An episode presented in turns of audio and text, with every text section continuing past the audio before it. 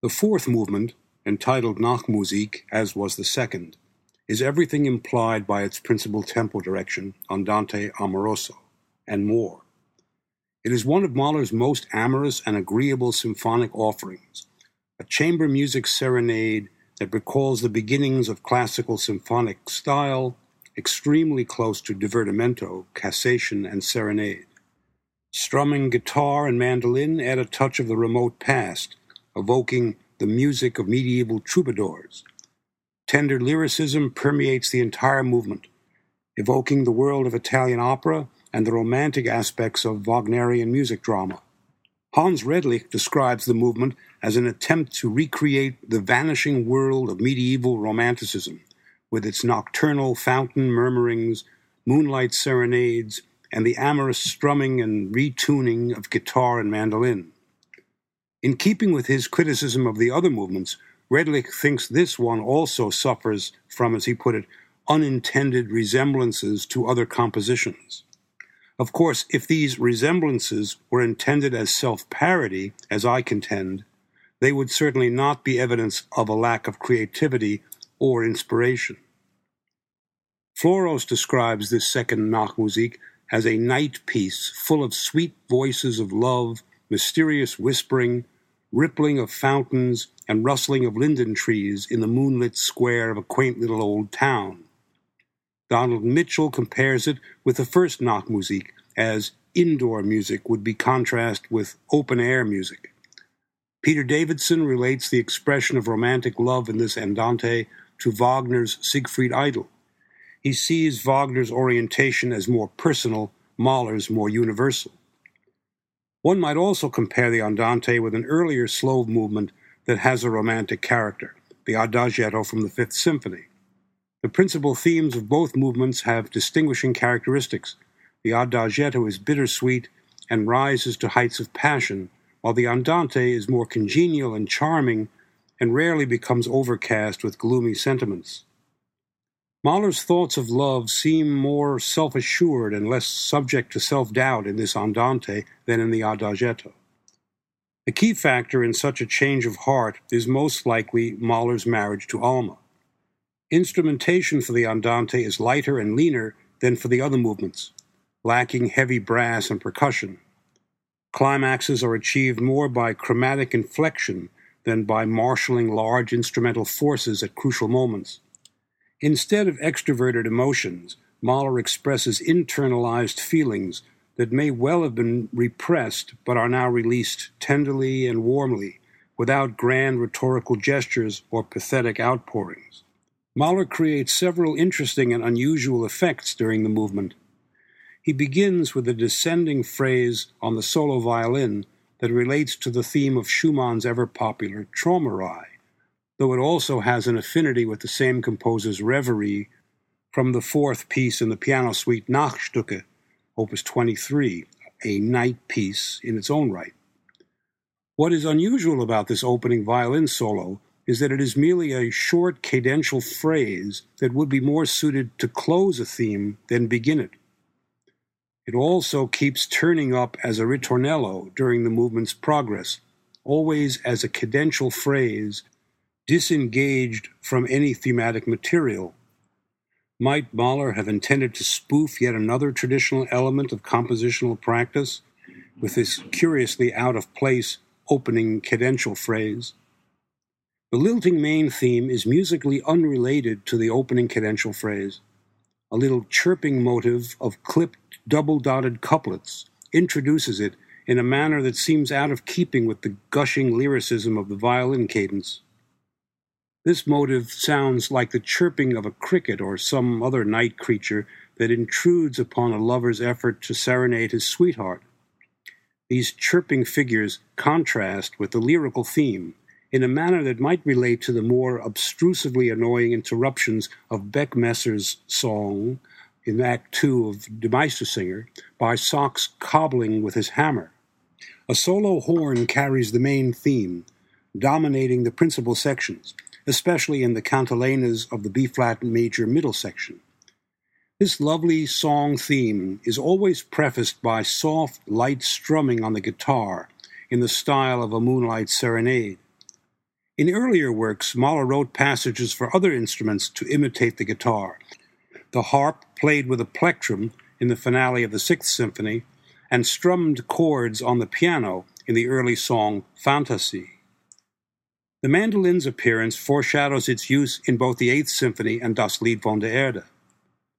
Mengelberg's score of the Seventh contains a notation about how the mandolin is to be played that may well have come from Mahler himself.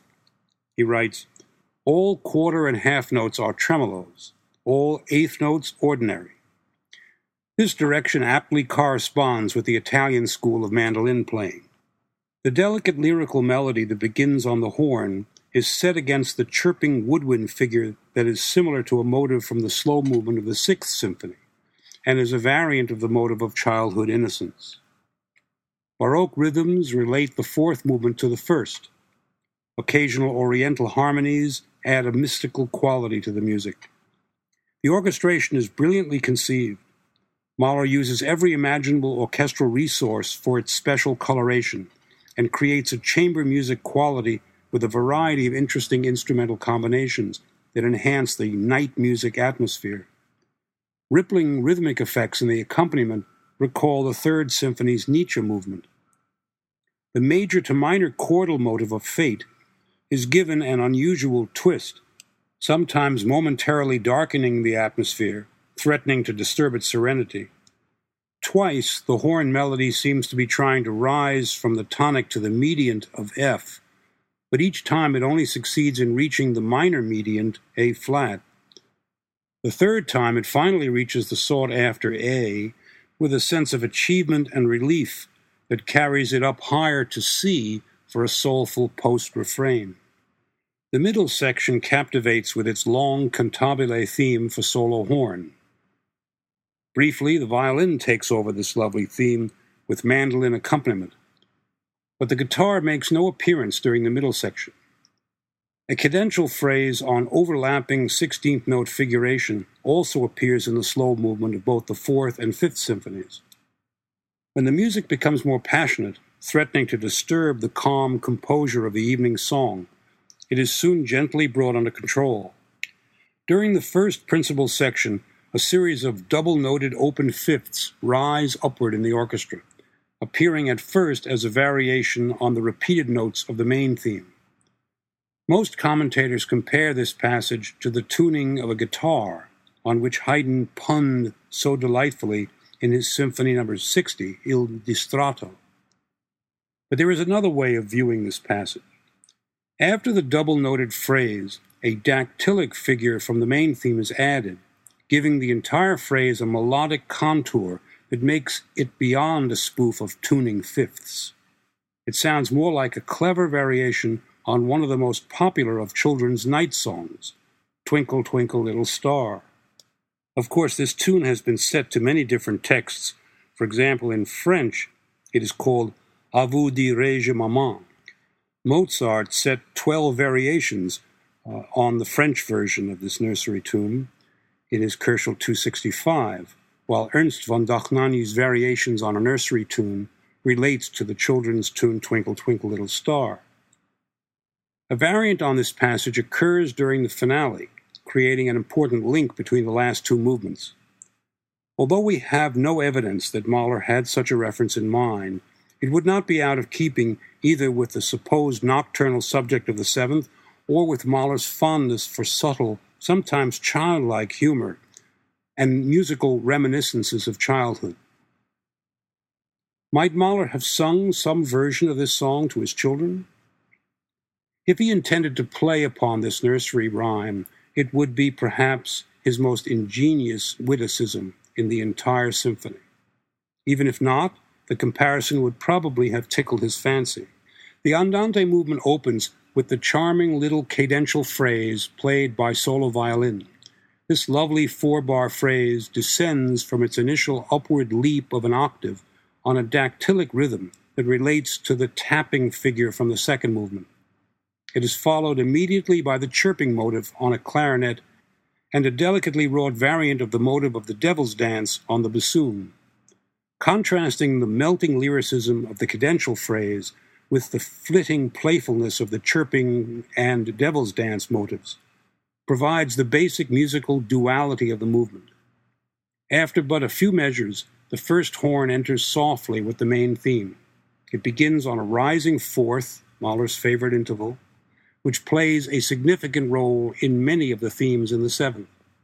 It continues with couplets of repeated notes that recall the answer phrase from the introduction to the second movement, and proceeds with a measure of the devil dance motive, followed by two dactylic figures.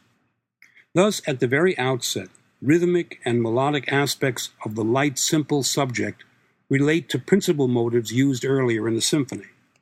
An oboe plays an afterphrase to the theme that is a further extension of the devil's dance rhythm, the chirping motive, and the dactylic figure.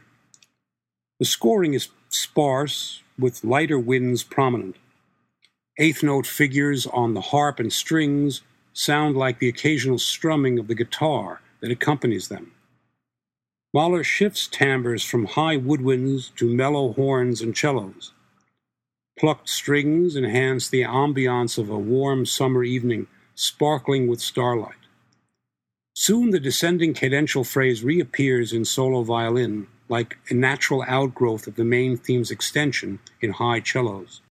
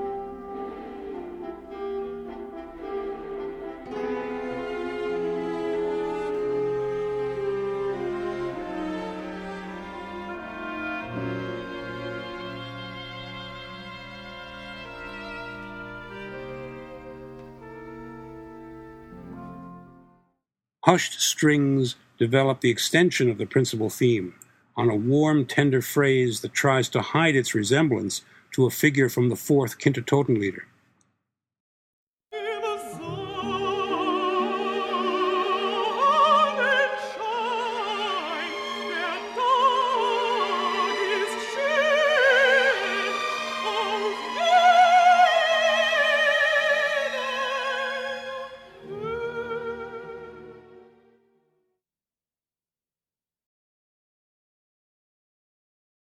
Here is the passage in the Andante.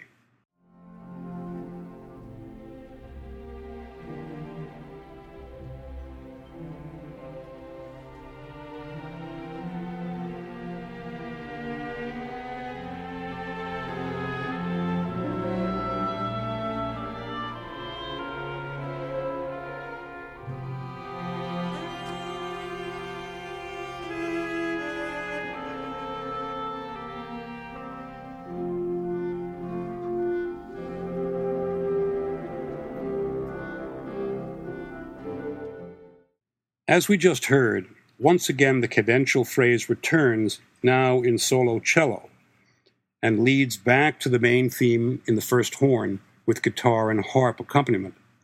How thoroughly captivating this theme sounds when played by an intimate chamber group. A turn figure is added to the end of the theme, giving it a yearning quality that looks forward to the movement entitled On Beauty from Das Lied von der Erde. Oboes and mandolin play a variant of this theme in which repeated eighths combine with dactylic figures. The passage concludes on the cadential phrase played with fervent emotion by the solo violin. From this point, violins develop the first theme, adding a falling 16th note tag that is an inverted variant of a similar figure that appears in the finale of the Sixth Symphony. This tag end combines with the chirping and devil's dance figures in a lightly scored passage for strings with guitar and horn. As the serenade theme continues to develop, it becomes more impassioned, its little tag alternating with the chirping motive. In a short time, the theme's romantic passion is brought under control, but rather than returning to the delicate strains of the serenade, a dark shadow descends upon the scene for a moment as low strings and bassoons play a minor key version of the first theme.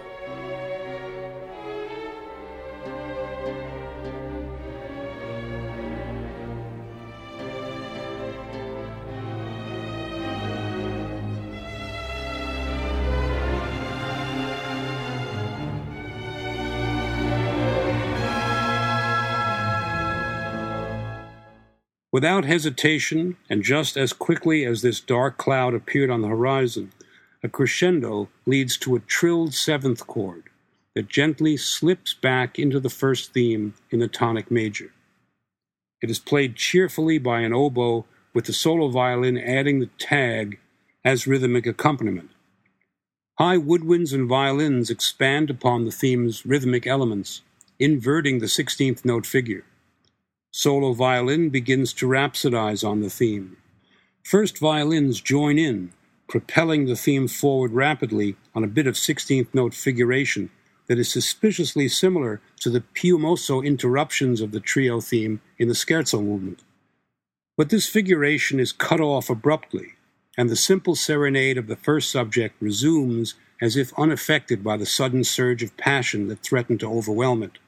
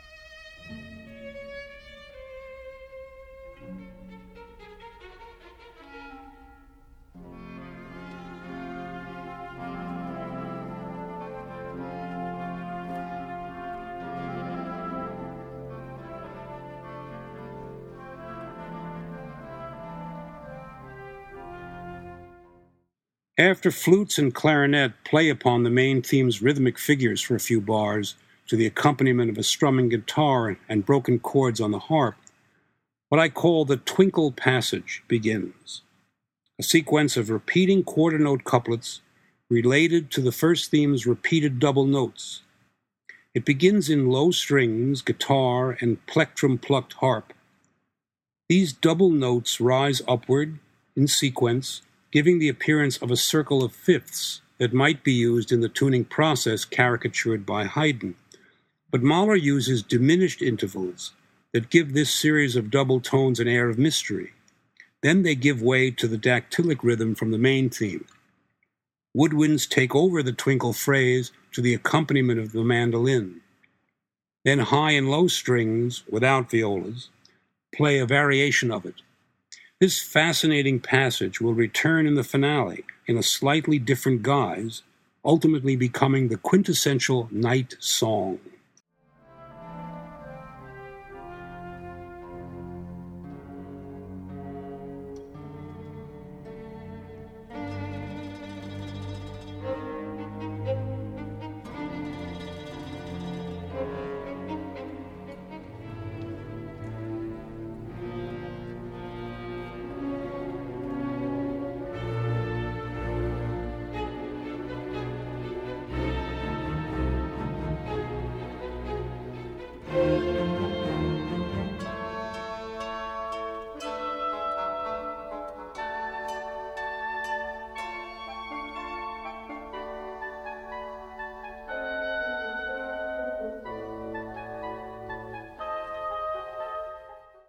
As we just heard, a light and airy passage on the principal rhythmic elements of the first subject takes over in a small grouping of winds and mandolin in A flat major.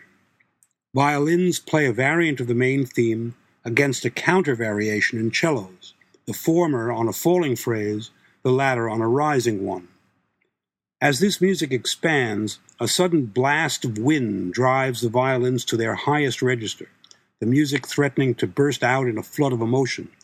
But instead, it quickly softens, and the tonality shifts to F minor on the dactylic rhythm, followed by the brisk 16th note tag.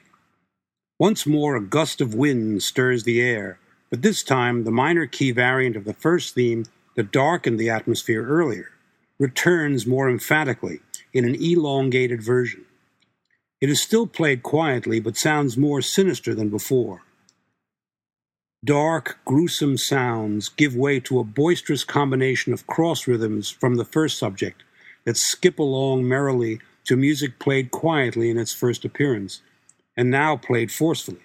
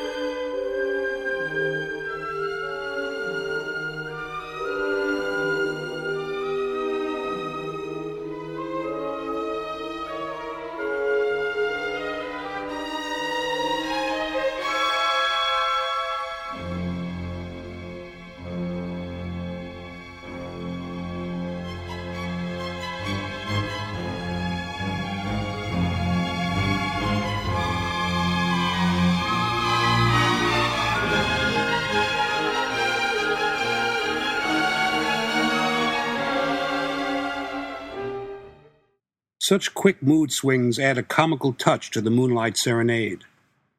After further development, the first subject concludes, and the twinkle passage returns, played briefly and softly by the low strings.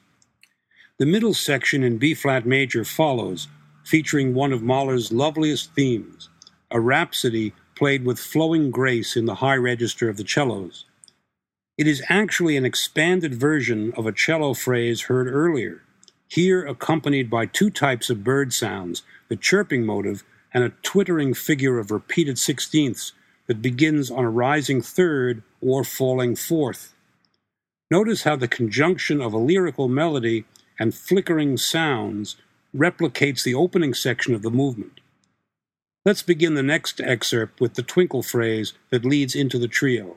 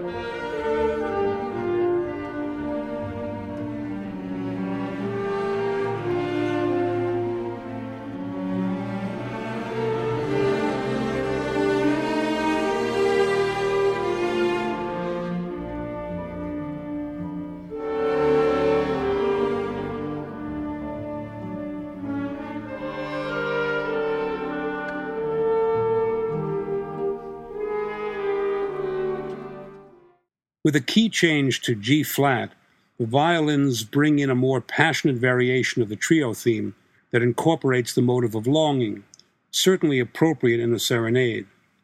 Its after theme consists of the first measure of the trio theme, repeated three times and decorated with isolated plucks on the mandolin that make it sound flippantly gay in contrast with the romantic effusions of the trio theme. Soon the trio theme becomes more impassioned. The same combination of eighth note and dotted rhythms from the opening A section follow, providing yet another curious contrast between heightened passion and childlike playfulness.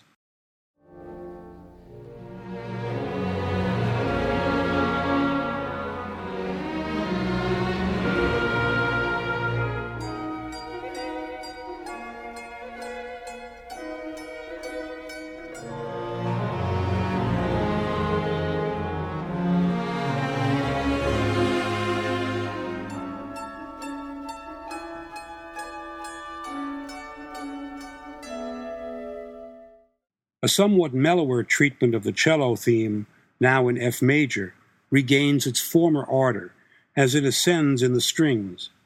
After reaching a high point on an inverted variant of the longing motive that recalls the Fifth Symphony's Adagietto, the theme's passions cool and the music softens on a suspended Brucknerian F major chord with rising harp arpeggios, ending with a fragment of the trio theme played by an oboe and French horn.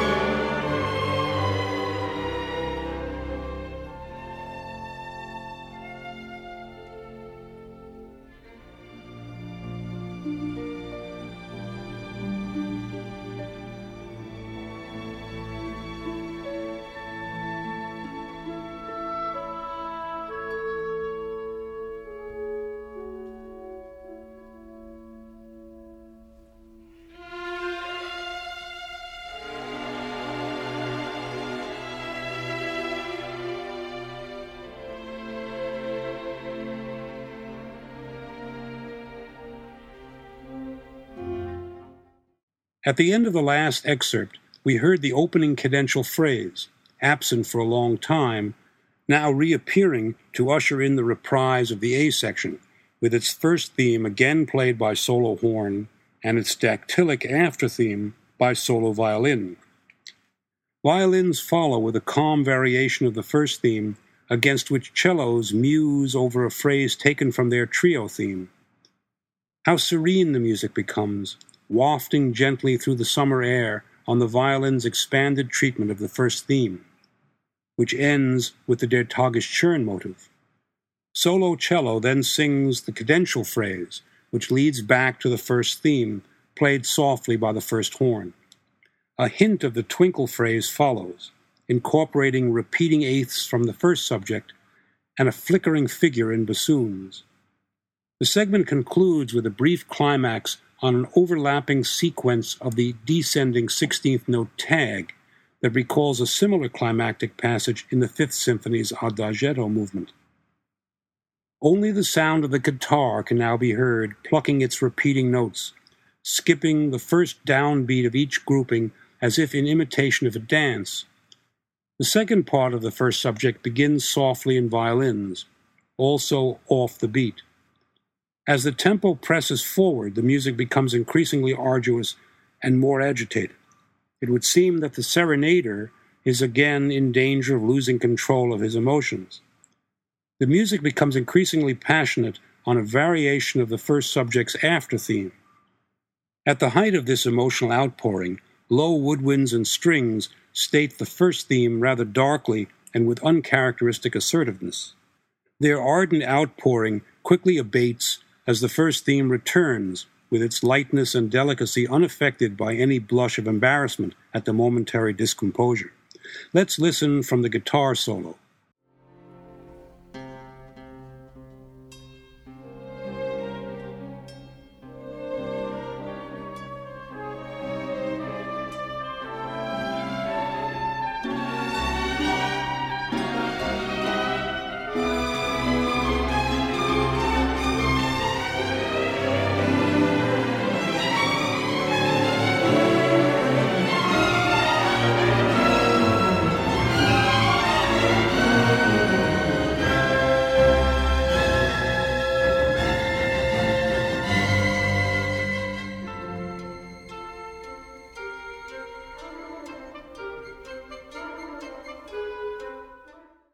Chirping sounds return in woodwinds and staccatissimo violins. A clarinet and then flute and violin take up the after theme with its gently rocking chirping motive. During the closing section, the orchestra pares down to a chamber ensemble, as in the movement's opening. A variety of rhythmic and thematic fragments from the first subject are sprinkled lightly about the reduced orchestra. How delightful to hear again the delicately tripping dactylic figure decorated with guitar strumming and the flickering of the devil's dance motive in its uncharacteristic guise as frippery. Glittering trills and grace notes ornament the main theme. Gently, the glow of moonlight begins to fade as evening turns into night, and thematic material breaks into fragments as the movement draws to a close. Various woodwinds sing the first theme softly against a sustained high F in violins. A warm glow envelops the summer evening atmosphere. Twittering sounds, first heard on the clarinet at the beginning of the trio, are flicked out on repeated staccatissimo notes by violins. In the closing measures, Mahler parodies the chirping motive played in double time on a rather boisterous bassoon against the dactylic figure of the first theme, sweetly intoned by muted horns, accompanied by heavenly string chords. One can almost smell the sweet air of the summer's evening, despite the distraction of incessant chirping, now quietly but arrogantly asserted by a bassoon. The double notes with which the first theme begins sound softly in low strings and are succeeded by a two note flicker of the chirping motive in the flute. All these delicate sounds are played against a long sustained trill in the clarinet. The trill eventually gives way to a turn figure that ends on an F major chord, which provides the harmonic backdrop for the guitar to close the movement tenderly with an arpeggiated chord. Mahler will use precisely the same upward arching turn figure to close his Ninth Symphony.